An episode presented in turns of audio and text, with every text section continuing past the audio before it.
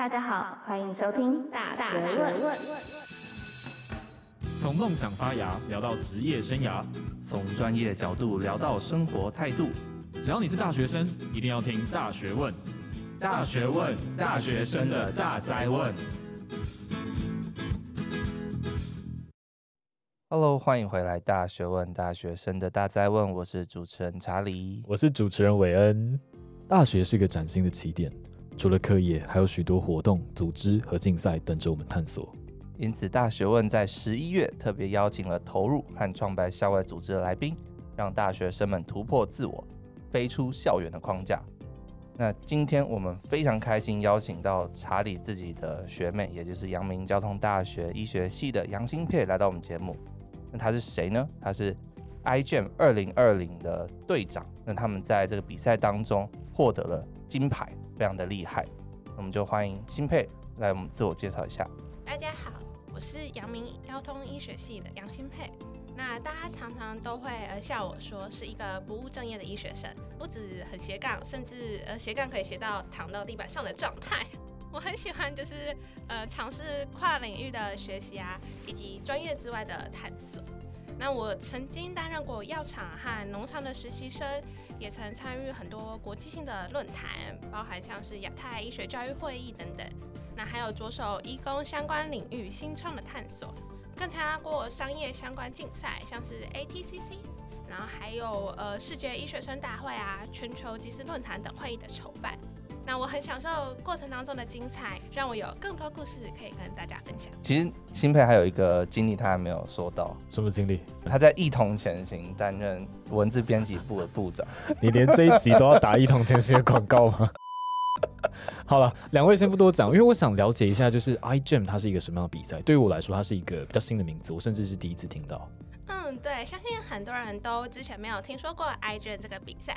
它是一个就是由麻省理工来主导的一个比赛，它聚集了呃全世界将近三百个一流大学的团队来共同参与。那主办单位呢，会提供参赛队伍一份 DNA 的样本库。那各队可以就是自行选择，并且透过设计和模型分析，将这些样本呢合成全新的生物工程系统。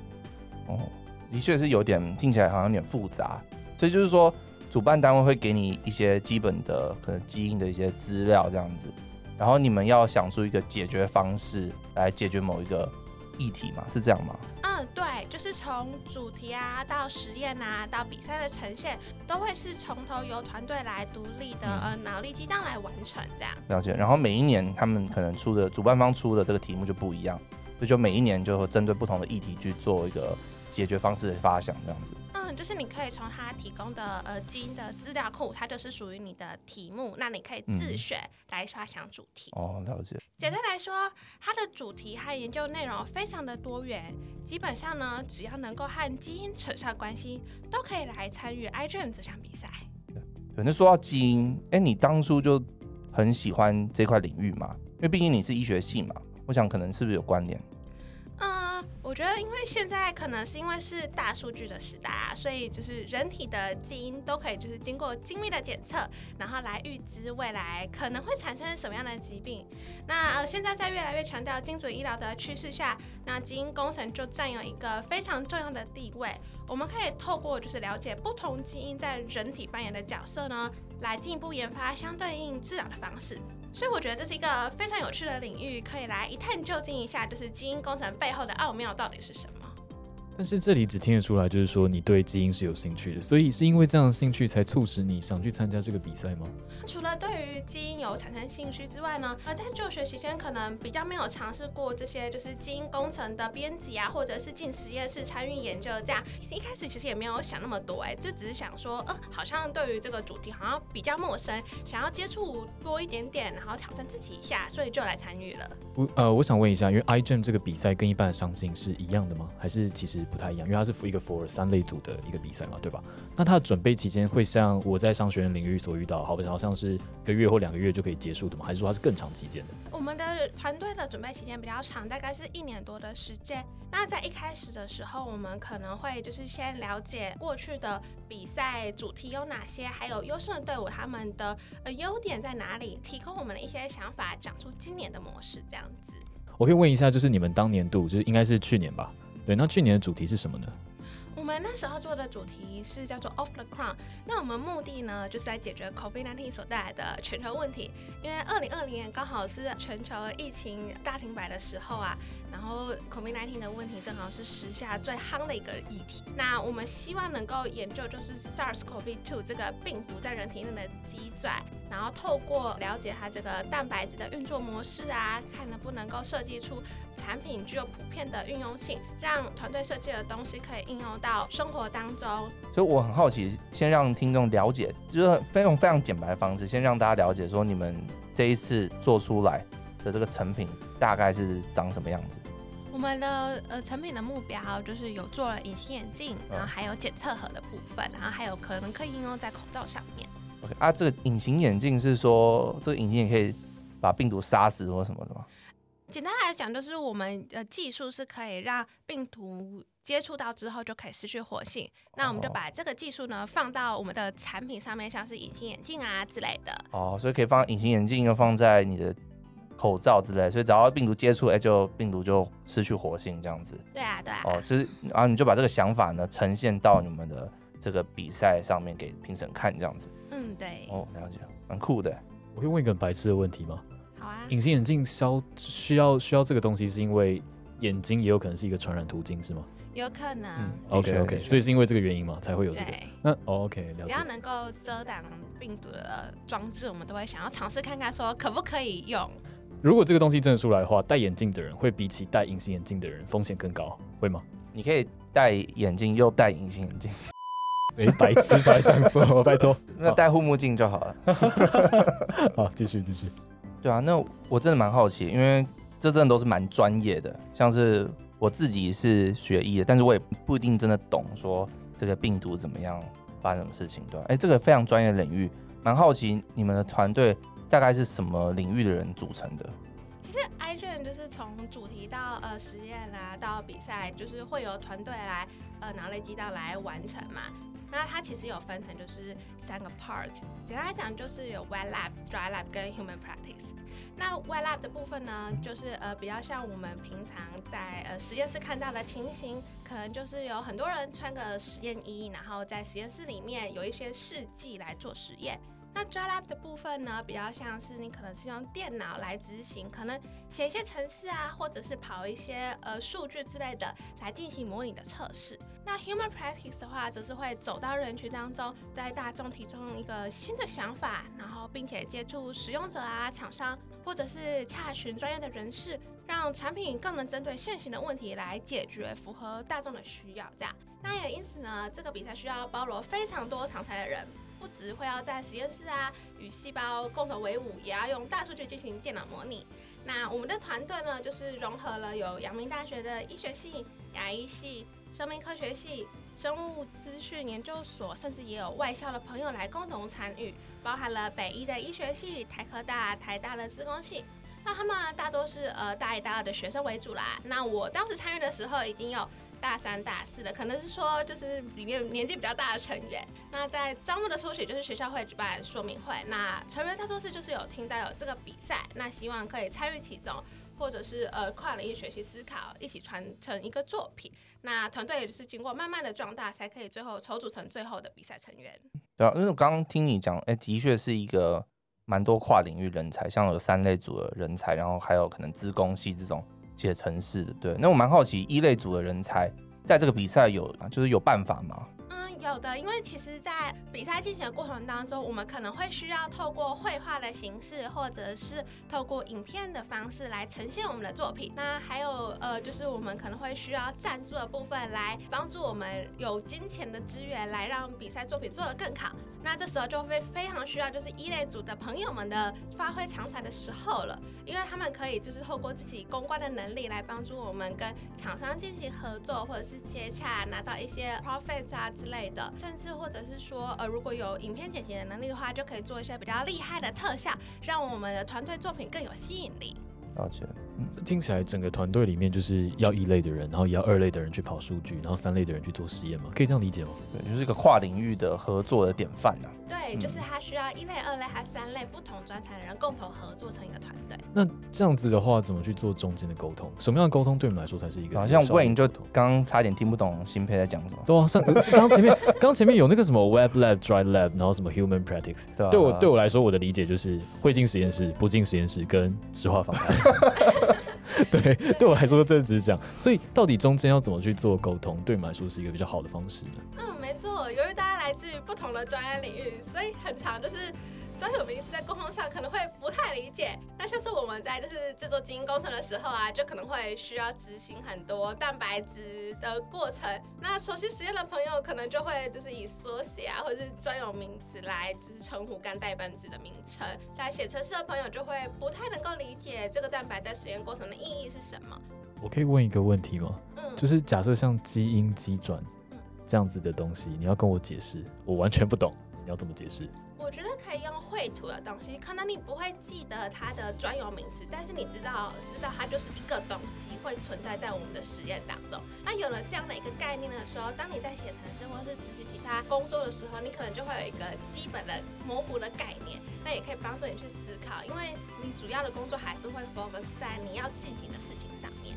所以好比说，我原本是要拍影片的一个人，然后你就会画了一张图给我，让我去理解中间的那个什么东西要怎么跑之类的。对，或者是可能哪一个东西会从哪一个角度出来，那我们希望呈现出来的效果是因为它有什么样的机转，那哪一个跟哪一个结合，可能可以用绘图的形式，然后表达出整个影片想要拍摄的过程。的确，我们在医学很多，我们常常用图像化方式来呈现，因为其实我自己在读医学的课本的时候，如果他没有画图，有时候我其实也听不懂他讲什么。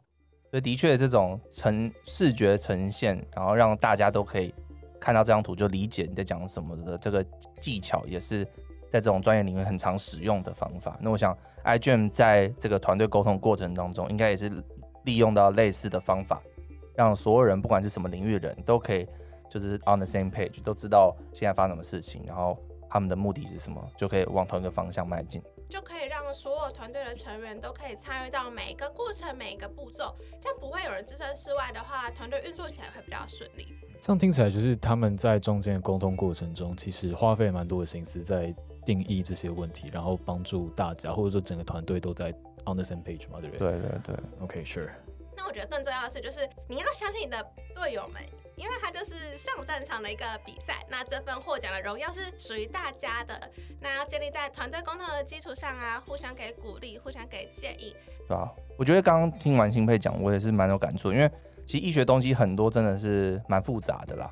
反正我我没记错，爱因斯坦应该讲过一句话，就是说什么如果你你没办法用很简单的话表达清楚的话，其实代表你真的没有很懂那个东西。我想问一下，爱因斯坦真的讲过这句话吗？我不知道，读 读过。哦，没有。对，但是我我我无论是不是爱因斯坦啊，但我觉得这句话真的是蛮重要的，就是说你要怎么样把你很专业的那个领域的东西变成一个大家都能理解的东西。这个过程，如果你有办法做到，代表说你真的对于你这个议题非常的了解。那我想这个训练是蛮蛮重要的了啦。这个我就蛮好奇，就是说准备过程当中，你刚刚提到一些沟通上的一些挑战嘛，对？那之中有没有什么印象深刻的事情或故事？我觉得蛮印象深刻的是能够有机会跟不同的团队成员互相分享作品。那我们可能会就是跟其他学校的队伍啊，然后开一个分享会啊之类的。那有这些的先行的提问环节，可以让不熟悉我们主题的人来提出建议，然后发现自己的不足。那我很惊讶，就是同样都是大学生组成的团队，其他团队呢有很多的巧思跟创意是我们没有想象过的。像是我们团队就与成大的团队都有研发隐形眼镜相关的产品。那虽然实际上我们两队的实验进行的方向是完全就是天差地远的，但透过那次的分享会，他们却向我们提出说可以共同倡导隐形眼镜产生的垃圾的问题。那将我们俩这两个团队透过隐形眼镜这个产品的进行结合，是一件非常令人意外的事情。事先我们可能都没有想过可以就是如此的合作。那之后我们就有透过像是举办活动啊、校内海报的推广，那提升了这个议题的能见度，并且更有趣的是有实地手做 DIY，就是将回收的隐形眼镜进行改良之后，制作成美丽的图画的作品。那这是一个完全创新的合作方式，那我也觉得非常有趣。这个方式也让我们的作品成功引起了评审们的好奇。那在问答的环节当中，评审还有希望我们团队多多分享这个合作的经历。可是这边都在讲的东西会比较像是说你们的成果展现。嗯，那当天你们在进行竞赛的时候，它是怎么样进行的？就是它那个流程会是什么？OK，呃，因为今年就是呃，因为疫情的关系，就是不会到实地来进行口头的报告。这次我们除了要完成网页的制作，然后也会预录所谓的 a promotion video，就是有点像是前导片的概念，就两分钟之内跟大家简述团队要做的主题。那完整的口头报告也是改成，就是由预录的方式拍摄一个二十分钟的影片。那影片的呈现内容是十分的多元的，就是我们团队是选用以戏剧的方式来贯穿整个主轴，让报告可以更生活化，扣住我们的产品以居家使用的目标。这样，这些都是可以在赛前依照团队的步调预先准备好，并且上传到指定的位置。这样，那在比赛的那几天呢，主办单位除了会提供，就是可以让我们有线上观摩其他国家作品的机机会，但是重头戏还是会放在评审问答的部分。就透过短短的线上会议的讨论时间，可以让评审更了解我们的作品，并且进行评分，然后来确定我们的作品是否有符合金牌的要求。那我觉得这是一个最刺激也最有成就感的一环，因为它有充满了很多的不确定的因素。那如果作品能够获得评审的青睐，也代表我们这几个月的辛劳是有所收获的。那我这边想请教新配，因为毕竟是国际比赛嘛，所以我想说，可能有些能力还是蛮重要。你觉得最重要的能力对你来说，在这个团队里面是什么？我觉得在这个团队里面，嗯、应该要反过来思考，说不是你需要具备什么能力才可以参加这个比赛，而是说你想要为这个团队贡献什么样的能力，能够让整个团队的进行过程当中变得更好。那呃，如果你不会做实验，其实也没有关系，你可以来帮忙画画啊，或者是做影片啊之类的。那如果你也不懂得程式操作，没关系，那你也可以做一些公关的事情，然后帮忙我们处理一些可能要报账啊，或者是业务上面的事情。OK，那我觉得最让大家好奇是英文能力，因为可能我想台湾的大学很多人对自己英文的能力自信不够好嘛，那有办法参加这样的比赛吗？虽然它是一个就是呃国际上的一个比赛，可能会需要一些英文的沟通技巧。那其实如果对自己英文比较没有自信的朋友，也不用太过的担心。像是我们团队就有一个朋友，他的英文能力觉得不是很好，他呢在阅读这些呃英文的文章的时候。不要忘记，我们还有 Google 的大神可以帮助我们。他就会把所有的文字啊，就先贴到 Google 翻译上，翻译成中文之后，阅读之后能够理解，然后才跟我们讨论。所以英文可能不是这个比赛当中就是绝对必须要呃非常努力的一个项目。那这样就是除了像英文能力这些比较硬实力的部分，那心态上的软实力呢？你们有没有什么一些其他的方法？除了学术面的获得之外，在软实力方面也有很多意外的收获。因为呃，我是当队长嘛，那队长会有就是责任跟压力存在。那我自诩是一个当一个比较负责的人啊，就是可能尽可能都可以先事先规划 Plan B，以减少意外的发生。那我有时候也会感到很茫然啊，不知道怎么调整团队行进的方向。所幸我还有很多就是很暖心的队友们会跟着我一起成长。在自己很焦虑的时候啊，如果能够跟队友们聊聊目前团队的状况，还有该阶段面临的问题，透过聆听不同人的建议和想法，一起出主意，渐渐的，就是会感受到，呃，好像心里已经比较有获得了安慰，那苦恼很久的问题也会慢慢的迎刃而解了。哇，我想 cue 查理嘞，他说他是一个负责任的队长，那就是简换言之嘛，他是一个负责任的领导人。那身为一同前行的老大查理，嗯，请问一下，你觉得你是什么样的一个领导者？我觉得我我蛮放手让他们做，因为像新配在我们这边做文字编辑部，他其实很有想法，说好，那我我相信新配的能力，那就让他放手去做。所以我觉得我是属于那种蛮放心让下面的人。就是发挥自己长才的一个 一个领导者嘛。那我可以我可以换言之，就是你其实什么都不太会，都要让下面的人去做吗？对，就是什么都不会。感谢查理的青睐。贾博斯他那个电影，不知道大家有没有看过？就我蛮喜欢那一幕，他就那个谁，那个 Steve Wozniak，就是 Apple 的那个另外一个创办人，共同创办人。然后他就跟贾博士说：“你什么都不会，你到底会什么？你也不会写程式，你也不会不会干嘛，不会干嘛这样。”然后贾博士说。我什么都不会，但是我我我是一个指挥家，就是他指挥整个交响乐团。OK，然后 Steve Wozniak 是坐在首席的小提琴手，对，非常厉害，很会写程式？好，像有点自捧自己啊。但简单的就是说，领导者不一定什么都要会，但是要相信下面人什么都会，然后就让他去做。啊，那我们后来都知道，新佩后来带领着杨明的 iGEM 团队获得了金牌嘛。哎、一开始真的有觉得自己会打拿到金牌吗？能够领到奖牌，就是是一件蛮令人雀跃的事情。但是呢，过程当中的不确定因素非常多啊，所以也很常就是担心，如果自己做的不够严谨，达不到评审的要求怎么办？那我们在准，虽然我们在准备的过程当中，就是一直朝着呃金牌的要求前进。但是直到我们宣布是金牌的那一刻，就是其实心中的石头才算是放下来了。就是很感谢有所有的成员可以一起努力，我们才可以有这么丰硕的成果。这个奖项就是属于大家的。我觉得他讲的好官腔哦，拿到金牌爽吗？其实蛮开心的哎，那就是蛮爽的，超爽的。OK，因为毕竟是金牌嘛，就是有一个金字在，总是会感觉脸上会镀金呐、啊。对，他其实就是告诉我们说，他获得了满满的成就感。对吧？就是这样。那我想问一下，就是在呃目前，其实像校内啊，就是也会有一些相关的课程，或者说一些台湾地区的比赛。就我的认知来说，好了，就是这种国际竞赛跟学校课堂上的应该比较不太一样。那你可以分享一下，就是你参加完像 iGEM 这样的国际竞赛之后，你有没有什么样的感想？那这个感想的话，就是对于你在看待就是学校所学知识的时候，有没有什么样的差异？iGEM 简单来说，它就是一个跨领域的比赛吧。所以如果你是想要跳多舒适圈啊，挑战自己的人。就很推荐你来参加，那它有别于就是课堂上的老师会讲解课程主题啊，或者是依照课本大纲来延伸发挥。iGEM 强调是一个自主学习的过程，那从一开始的呃主题发想啊，到最后呈现的过程，你都可以天马行空的放飞自我。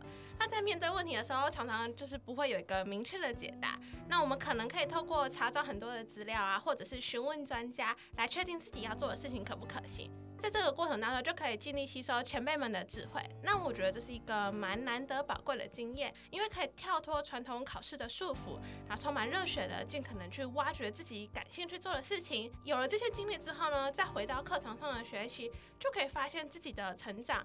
因为面对知识的吸收，就不会再是一味的狼吞的虎咽，而且能够有思辨的过程，提出相对应的问题，那也提升了自己查找资料的能力。那我最后这边想要扣回一下，就是跟我们大学问的听众有关。我想问一下，因为我自己就我自己所知，iGEM 的申请条件并不是那么的容易。我可以问一下，大概有哪些学校可以去申请 iGEM 吗？以及为什么是这些学校？目前呢，有的学校有中山一、中兴、中正、长庚。成功交通、清华、阳明等等学校，那因为呢，它的比赛的报名费可能比较高昂，所以需要透过学校的赞助才有办法来完成这场比赛。这样，那所以如果有兴趣参加的朋友们，就可以询问看看这些学校有没有机会可以共同参与。那我可以问一下，就是如果有一些现在想要参加的一些学弟妹们，他们想要找一些前人的作品，那可以去哪里找到你们之前的作品？每一年呢，iGen 的官方网站都会有提供历届的参赛作品，所以我们会把相关 iGen 的链接都放在下面。那大家有兴趣就点进去看一下，然后有前人的作品啊，然后有各的官方网站的一些资讯，这样子。欢迎大家来看我们的作品。啊，那说了这么多，我觉得新佩，你有没有办法给身为这个金牌得主，有没有 可以给就是接下来未来想要参加 iGEM 的人说什么话？你说鼓励之类的，应该是还是要跟大家讲声一声加油吧。因为准备过程当中就会遇到非常多的困难，可能压力也会很大，然后甚至可能会怀疑自己为什么要浪费时间做来这样的耗心耗力的比赛。但是因为从头到尾自己无中生有出一个主题。对一个大学生来说，可能会是一个蛮大的挑战。我自己当初也不敢相信，有一天竟然能够来完成它。很鼓励大家可以想出一个主题，并且来完成它，因为这个过程回头来看的话，会是非常。丰富精彩的，而且可以和很多团队成员们一起完成一个作品，不只是知识上的收获，也会有情感上的收获，像是一起疯啊，或者是一起讨论到半夜的日子，就很怀念可以跟他们有这样疯狂热血的过程。相信你们自己可以做得到，不管最后的结果如何，只要曾经参与过，就有很多可故事可以跟其他人分享，也可以把这个经验带到以后的学习。这个经验是在其他比赛当中就是很难拥有的震撼。是，其实因为已经到最后的环节了嘛，那我们主持人这边是不是要做一个小小的总结？那从今天就是听到新配，就是前面有讲到一些他之前参与就是这个 iGEM 竞赛的一些心路历程，然后以及他在这比赛的过程中得到一些收获，其实都可以看出来，就是不论在软实力或硬实力上面，就是都有蛮大幅度的成长。这对于一个像是一类生的我来说，好了，其实让我有一个反思，就是像好比说，科学其实不知道从什么时候已经被定义成我们一般所讲的生物啊、物理、医学这些领域。那我们好像都只能被限缩在其中一个位置，就是我们没办法去突破那个框架。但其实真正的科学它是一体的，所以当如果真的今天要面对同一个问题的时候，我们应该要能够具备，就是说从不同的角度去做切入，或者说从不同的角度去找方解决方法的问题。对，今天这个 iGEM 呢，其实就是帮助了大家去建立这样子的价值观，或者建立这样子的能力，去帮助，就要去帮助这个社会，或者说去让这个社会变得更好。新佩，我这样讲对。吧？对。OK，好。对。啊，其实我刚刚听完新佩的分享，我觉得。也是有蛮类似的想法，就是说听，其实你听 iGEM，然后你仔细看它的相关的内容，你第一个印象一定会是，哦，这就是一个三类组的比赛了。但刚刚听完新配讲完，哎，其实不是，你还要做很多跨领域的，才有办法在这个比赛当中脱颖而出。所以就证明说，做这些事情其实真的都需要各方面的思考，各方面的角度，才有办法做出一个好的成品。好，那我们今天的节目就到这边了吗？对，就是 好，OK，那就感谢新配今天上我们的节目，OK，那大家下次见喽，拜拜，拜拜。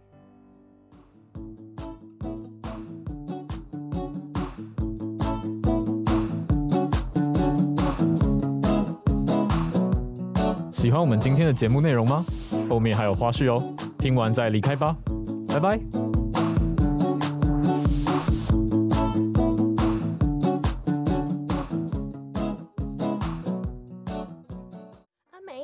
iGEM 的官方网站都会有提供历届的参赛作品，那大家也可以点这个链接。没有没有这样了，因为因为我是录主，大家看不到你啊。我觉得这很好笑，这可以录。而且刚刚新配把手举起来，有点像 YouTube 那边，我们会把一个链接放在这边，这可以剪花絮吧。